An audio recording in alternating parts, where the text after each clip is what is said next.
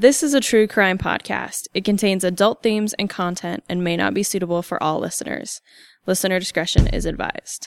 You lost all constitutional rights the moment you walked through that door.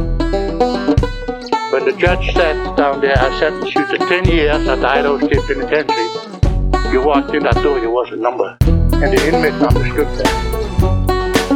If you're out there and live fast and furious to be in here, just lay down and do it those inmates that were here in the institution during an execution, it had an impression on them that maybe was still with them to some extent. Maybe they don't think about it anymore, but it, it had a, an impression on them, I'm sure. They wouldn't let me out until I get back to stuff. Seven months later, I give it back to them that was one of the one of the problems we ran into. You had five or six guys that were sitting in a place, smoking and joking and drinking coffee. Pretty quick, they'd hatched a plan in there to, to get under your skin some way, or, or try to figure a way out. Welcome, ladies and gentlemen to another episode of Behind Gray Walls, podcast about the old Idaho State Penitentiary and the men and women who were incarcerated here.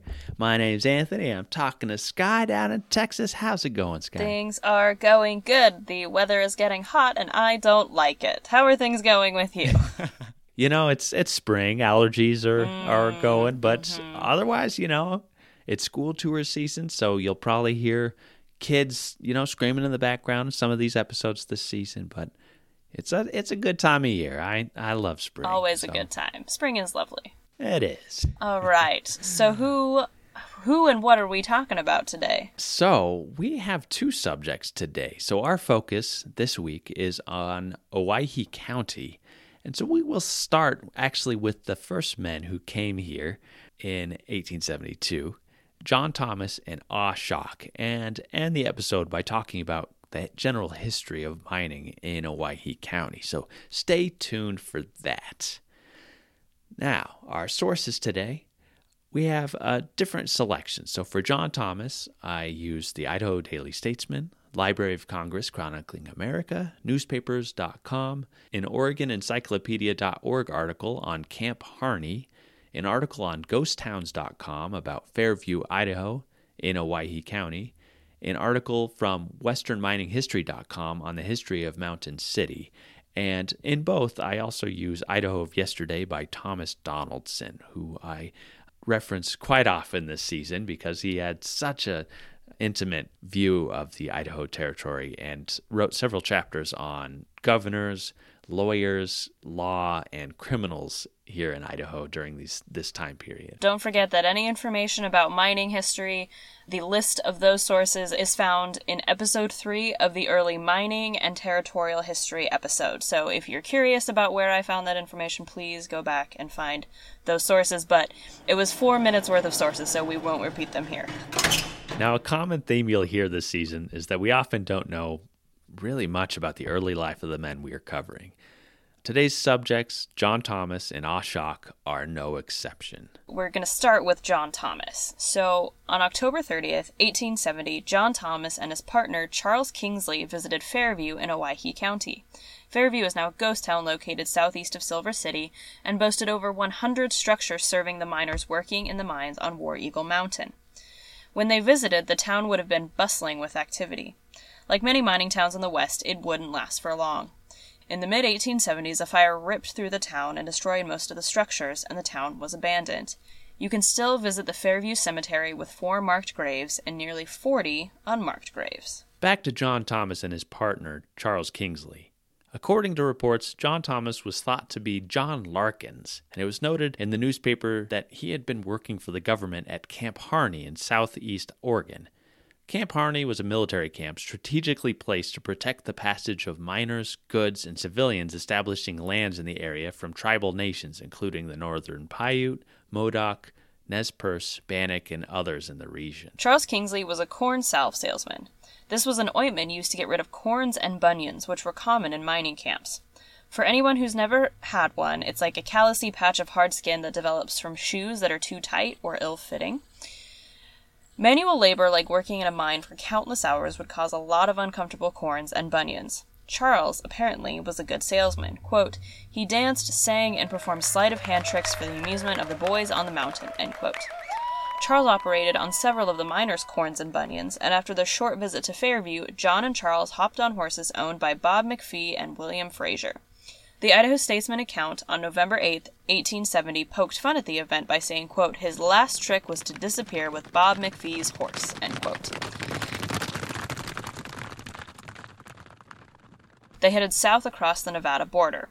On November 24th, the Idaho Statesman noted, quote, Kingsley, the rascally corn doctor. Amazing description. right.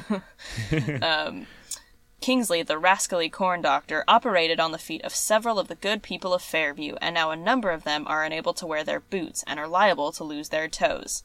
Moral: Put no faith in traveling quacks. End quote. that's like That's a great. That's one of my favorite quotes of the whole season. that's a that the rascally corn doctor and moral put no faith in traveling quacks. That is very good. The duo crossed into the Cope mining district in the then bustling Mountain City silver mining camp. Cope was named after a miner named Jesse Cope, who was on his way to Silver City, Idaho in 1869 when he discovered silver on the mountain range and developed the new mine. Gold and copper were also discovered in the area. It produced more than a million dollars in just over 10 years, and it is still a town with a population of less than 100 people. John and Charles made it to the Cope Mining District with Bob McPhee in pursuit about a half day behind them. Sometime in the first week of December 1870, William Fraser filed a complaint in Mountain City. John Thomas and Charles Kingsley were finally arrested near Elko, Nevada. They were not charged in Nevada, but held for grand larceny at Elko County Jail to await a requisition from the Idaho Territorial Governor.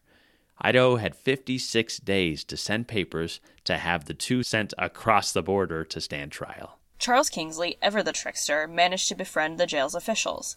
The Owyhee Avalanche noted on January 14, 1871, quote, It is supposed, and we understand that Thomas states, that the Elko jail officials allowed Kingsley to get away.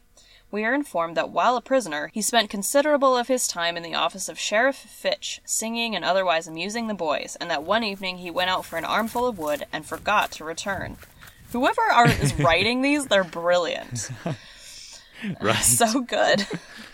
Granting that Fitch or his deputies did not connive at the villain's escape, yet their allowing him so much freedom is highly reprehensible, especially after he made a previous attempt to break jail. End quote. Charles escaped from jail, and, you, and we have yet to find what happened to him. John Thomas had to face the charge alone. In January 1871, the territorial governor wrote to have John transferred back to Silver City and lodged in the jail to await his trial. On May 1st, John was found guilty. He was sentenced to 18 months of hard labor in the Idaho Territorial Prison. The next day, it was noted that, quote, the grand jury in their report states that the crime of embracery is growing frightfully common in Owyhee County. They return only one case, but are morally satisfied of the guilt of many others. The nature of the transaction makes it hard to get at the direct evidence of guilt. End quote. So, embracery is actually the crime of influencing or attempting to influence a jury through bribery, threats, or any means to sway the ruling to one side. And with the amount of men stumbling into wealth within these small towns, it's not hard to imagine that there may have been some forms of bribery and embracery going on. However, Thomas Donaldson, the superintendent of construction of the territorial prison, wrote in Idaho of yesterday, quote, I never placed much faith in the stories of purchased judges in Idaho. Defeated parties, without a shade of truth or reason for their statements, would sometimes denounce the judge or judges who decided against them and intimate or assert purchase by other interested parties. End quote. And he has a whole chapter about courts, judges, and attorneys, and notes that the appointees that represented Idaho were, on the whole, actually really solid and well liked lawyers and public servants. Judge J.S. Gray, who was the territorial treasurer and ex officio prison commissioner, arrived in Owyhee County and collected John Thomas and Shock, and after, quote, jugging, unquote, the two, led them to Idaho City for their stay in the prison. And we'll get to Shock's crime in just a moment. Now, after serving 15 months in the penitentiary, a letter for petition arrived from what the Idaho Statesman described as, quote, the best citizens of Owyhee County, end quote, on behalf of John Thomas. Among the nearly 80 signatures included a witness for the prosecution, William H. Fraser, John's attorney, the sheriff, W.S. Stevens, Deputy Sheriff R.J. Miller, and two commissioners among the county's best local citizens. The letter was sent to the governor's office along with, quote, a certificate of good character, end quote, from prison administrators stating that all the citizens believe that, quote, as we are credibly informed, his conduct has been good, and the ends of justice will not, as we believe, be subsumed by the further imprisonment of said Thomas. The pardon paper drafted by Territorial Governor Bennett said, quote, And whereas from reliable sources I have been informed and do believe that the said John Thomas, previous to the conviction aforesaid, bore the reputation of a law abiding and peaceful citizen, and that since his imprisonment aforesaid he had demeaned and conducted himself as a quiet, obedient, and well disposed man at all times, faithfully conforming to all the rules and regulations of the prison discipline, and it furthermore appearing to me that the time for which said convict was sentenced has nearly expired, and that under all the circumstances he is a proper subject for executive clemency. The statesman also noted, quote, There is no charity greater than that extended to the reformed criminal. The man that becomes sensible of his bad conduct and desires to reform should never be pushed back or turned away coldly. Good men can afford to extend a kind hand to those who are anxious to do better. John Thomas was released on August 1, 1872. William Fraser and B.G. Hooker, who left Silver City to pursue John and Charles on the stolen horses, wanted to be paid back for their efforts. The amount was set at $1,352.50 for, quote, services rendered and expenses incurred in the pursuit and arrest of John Thomas, end quote. In 1872, the Idaho Territorial Legislative Assembly wrote up a council bill, which was brought up during several legislative sessions. The bill said that the territory, and not the county, should pay them out for their efforts to bring John Thomas to justice. Finally, in January 1875, the council bill was passed, and both men were paid. $1,300 to track him down. I was just like, what? That's so much money. And so after much like five years, and all the time and effort to Listen, I decide to pay them. I am I am awaiting twelve hundred dollars from the government for taxes, and it's been like two weeks, and I'm like, what the heck is taking so long? So for it to take five years, I'd be like, I just don't know if it's worth it anymore. Right, yeah. I I was like trying to track this down. Like other than maybe some horses and food and shelter, like how did they rack up such a bill? Mm-hmm. Anyway. Interesting. now we're gonna move over to Osshok, and my sources again were similar. Uh, Idaho Statesman, Library of Congress, Chronicling America, Newspapers.com, and Idaho State Historical Society reference series on Snake River ferries in reference to the Monahans Ferry. Like John Thomas, little is known about Osshok's background. We know little about his crime, though Thomas Donaldson may shed some light on it. Donaldson noted in Idaho of yesterday that there were about 4,000 Chinese men living in the Idaho Territory between 1869 and 1875, with the majority living near Ada County. He noted that Chinese worked as miners, laundrymen, cooks, house servants, and gardeners, and in our research we've heard great descriptions of Chinese gardens. In the time capsule placed in the cornerstone of the territorial prison, administrators included a letter written in Chinese from a cook in a Boise restaurant named Luao Lian from Huishu. Unfortunately, the rest of the letter is written in an ancient script, but we're fortunate to have the name of the man who wrote it. Donaldson wrote that he highly respected the Chinese people in the Idaho Territory and described them as intelligent and educated. Quote, I have yet to see one who is unable to read and write. During the first week of January 1871, Osshok was in Owyhee County near the Snake River. By the few available reports, he got into an argument with another unnamed Chinese man over a debt a few miles from Monahans Ferry off the Snake River. Monahans Ferry is named after Martin Monahan, who established a ferry to cross the Snake River in 1866 after being granted by the Idaho Territorial Legislature to operate the franchise. In 1870, the ferry was near the mouth of Rabbit Creek, which is in Guffey, Idaho, south of Melba and Warrens. The ferry was set up to allow transport across the Snake River for travelers between Boise and Silver City. During the argument over the debt of somewhere between $12 and $15, according to the Owyhee Avalanche, quote, a quarrel arose about the matter when the latter seized a hatchet and, by a well directed blow, put an end to the quarrel as well as to the life of his fellow countrymen. Osshok ah and the witnesses were both arrested and held for an inquest.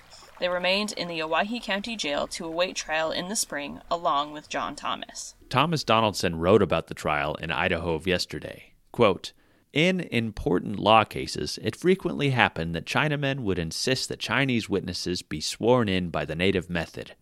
Judge Lewis granted this concession one day in 1871 when sitting at Silver City. The case was that of murder, charged against a Chinaman. The interpreter, beginning his preparations to administer oath, explained that a Chinaman devoutly believed that if he violated the truth under oath, he would meet with dire punishment, continual decapitation in the other world. Rube Spring, sheriff of Owyhee County, brought into court a live chicken and a tin platter. The Chinese witness cut off the chicken's head, and the blood was let drop on the platter. The witness then took several squares of red paper and, with a Chinese brush dipped in ink, wrote on the papers his oath to tell the truth. The bits of paper were then rolled into pellets, soaked in the chicken's blood, sprinkled with incense, and burned with a taper. The smoke, slowly curling upward, was silently watched by the celestials present. Judge Lewis, much interested, leaned across the bench and asked the interpreter, What does that all mean? Said Hop Wo in reply, Well, Chinaman, he write out that he won't lie. The blood means danger if he do. When he burns papers, they go to heaven and take oath along. When Chinaman die, if he lie, he find oath showing he lie in heaven.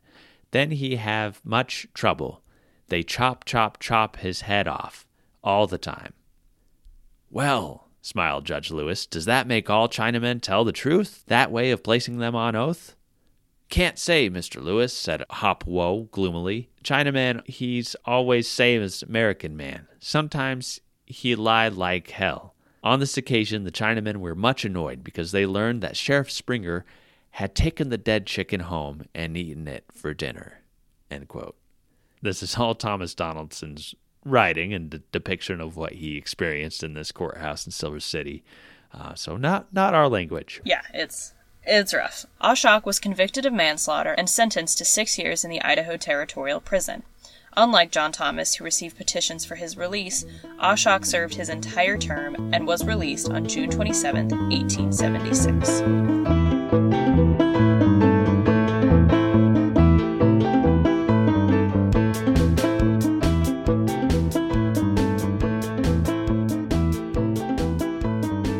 And now we're going to turn to mining history of Owyhee County and Silver City. On May 7, 1863, prospectors discovered quartz deposits near Rocky Bar, about 50 miles directly east of Boise. Only 11 days later, another party led by Michael Jordan Obviously, not that Michael Jordan. from Placerville found gold on Jordan Creek in the Owyhee Mountains. After working the stream for a few days, the prospectors returned to the Boise Basin with news that set off the Owyhee gold rush. 1,500 miners rushed to the area, and quartz discoveries in the area followed in July and August. With the discovery of silver lodes in several areas during the second half of 1863, including Rocky Bar and Owyhee County, especially near aptly named Silver City, silver became another major industry in the state. The year closed out with the discovery of gold and silver placers in Atlanta and Banner, leading to an Idaho Yuba gold rush. which is different from the Yuba City Gold Rush in California, though the Yuba River in central Idaho is named after the Yuba River in northern California. And that was one thing that I always found when I was researching is I would type in these names to see where they were and it would always pop up as California. But I so I think Yeah. that's such an interesting connection because this happened really so soon after the 1849 gold rush. Like I just I think those connections are so fascinating. This whole season has just been a fascinating thing to mm-hmm. research, like the language, mm-hmm. the, the culture at the time, mm-hmm. and I never thought I would know so much about mining, but mining is so interesting. it is. It's fascinating. I'm I'm like interested in going out and just trying some placer mining somewhere, just to have the experience. I have so- actually done it. I did some panning one time with some family members. According to the Idaho State Historical Society reference series on silver mining in Idaho, the mines around Silver City produced exceptional quality and quantities of silver. One mine in particular, the Poorman, discovered in 1865, quote, astonished just about everyone who saw it. samples from the Poorman were displayed in Congress, and a 500 pound ruby silver crystal received a special gold medal when exhibited at the Paris International Exposition early in 1867. End quote. Ruby silver is a dark red silver ore known scientifically as pyrargyrite. Hoping to capitalize on this gold and silver rush in the Owyhees and attempting to save face after the failed attempt to admit Idaho as a state, then Territorial Governor Caleb Lyon addressed the residents of Ruby City, the Owyhee County seat, on November 20th, 1865, proclaiming a diamond craze in the Owyhee Mountains. As miners rushed to the area, they bumped up against one problem. There were no diamonds to be found at all. Not a single genuine diamond was pulled out of those mines after hundreds of men staked claims there. This did not help Lyon's popularity in the territory. Amazing. It's like one of Oh, my favorite strange. stories. he just was like, I bet if we say that there are diamonds there, I'll be good. And then just like didn't anticipate that like probably wouldn't find diamonds. Oh. I don't know. Oh, how many fortunes were lost as people. Oh, gosh. Waste of time. Wow. In 1867, a major lode was found on War Eagle Mountain in the Owyhees. The Idaho Daily Statesman reported on May 25, 1867, quote, Rumor came over by the stage last Thursday that another astonishingly rich ledge had been struck on War Eagle Mountain, thought to be equal to the Poorman. It is said to be a gold bearing ledge, in character like the Orofino, situated about three miles from Silver City.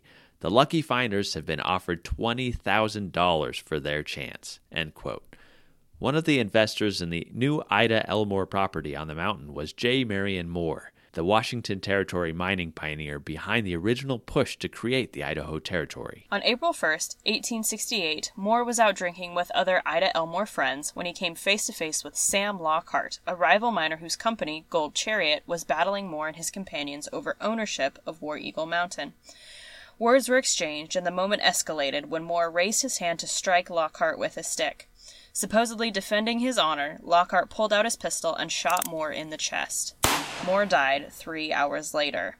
His funeral, held a few days later, was attended by thousands of friends and acquaintances. Such violence was common in the early mining days of the territory. Oof. Yeah.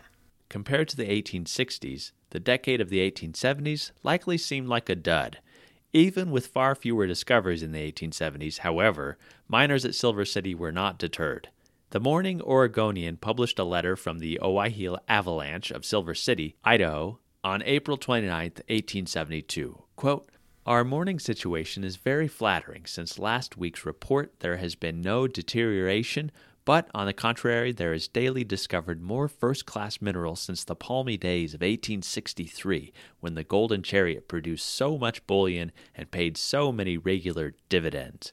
And we are of the opinion that the bullion yield of War Eagle Mountain for 1872 will far exceed that of any previous year in the history of our camp we deem it safe to say that this summer will be the most prosperous that Owyhee County has ever known in our mines. Rich ore in seemingly exhaustless quantities has been discovered, there being in sight to keep most of our mills running to their utmost capacity.